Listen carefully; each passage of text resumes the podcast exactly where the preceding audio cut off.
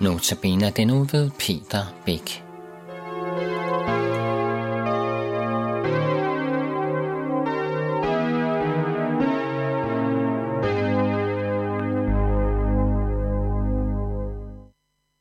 Vores tekst i aften hedder Lyt til vinden.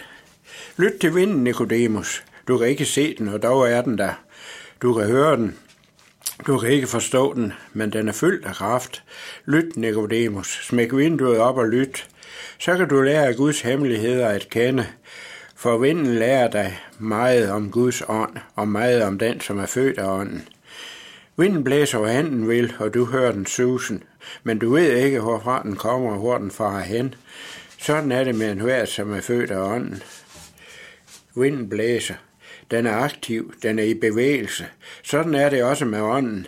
Fra verdens begyndelse til dens ende er Guds ånd på færre. Men Guds ånd svævede over vandene, og ånden og bruden siger, kom. Det er ånden, som gør levende. Hvis Gud tog sin ånd fra denne verden, om det så kun var et øjeblik, ville den falde sønder sammen.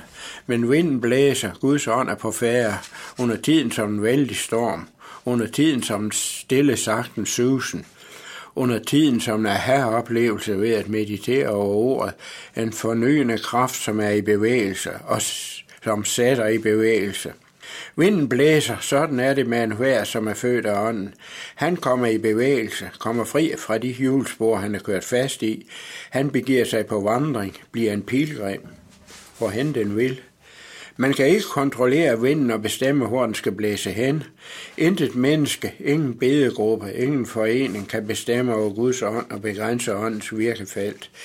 Det har man ofte prøvet. Man har lukket Guds ånd inde og lukket Guds ånd ude. Lukker man alle vinduer og låser man alle døre, går man sig ud i modtagelig for åndens vind. Luften går ud af kirken. Man, men for ånden ikke lov at blæse ind i kirken, blæser en suveræn frihed udenfor og giver frihed til enhver, som er født af ånden. Han får en ny vilje og et nyt sind, får lyst til at gå Guds veje. Han bliver ikke kastet hid og dit af alle mulige lærdomme. Han bliver ikke revet i stumper og stykker af andres vilje omkring sig. Han bliver drevet af Guds ånd og får af ånden Guds børns herlighed, herlige frihed. Du hører den susen. Vinden gør opmærksom på, at den er der. Du hører den susen.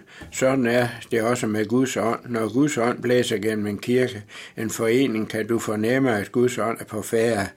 Der sker noget. Folk begynder at undre sig. Hvad kan det være? Og som det er med ånden, sådan er det også med en hver, som er født af ånden.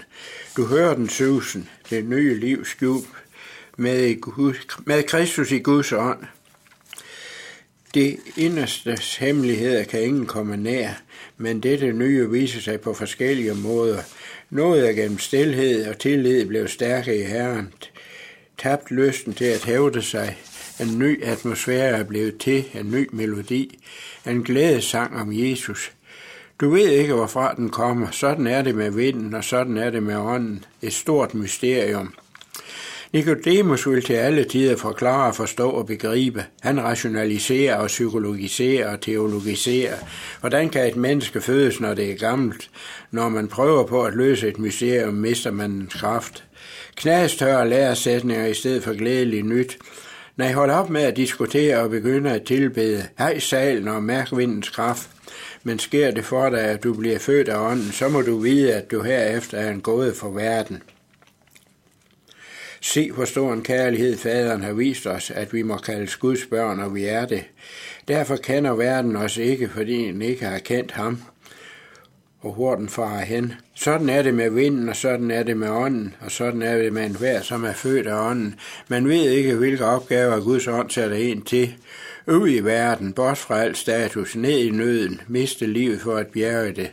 Lyt til vinden, Nikodemus. Du har længe stået i læ. Du er så indelukket og fattig. Smæk vinduet op, Nikodemus. Se på vinduesprosserne, der har form som et kors. Lad vinden blæse frit om korset. Lyt til vinden.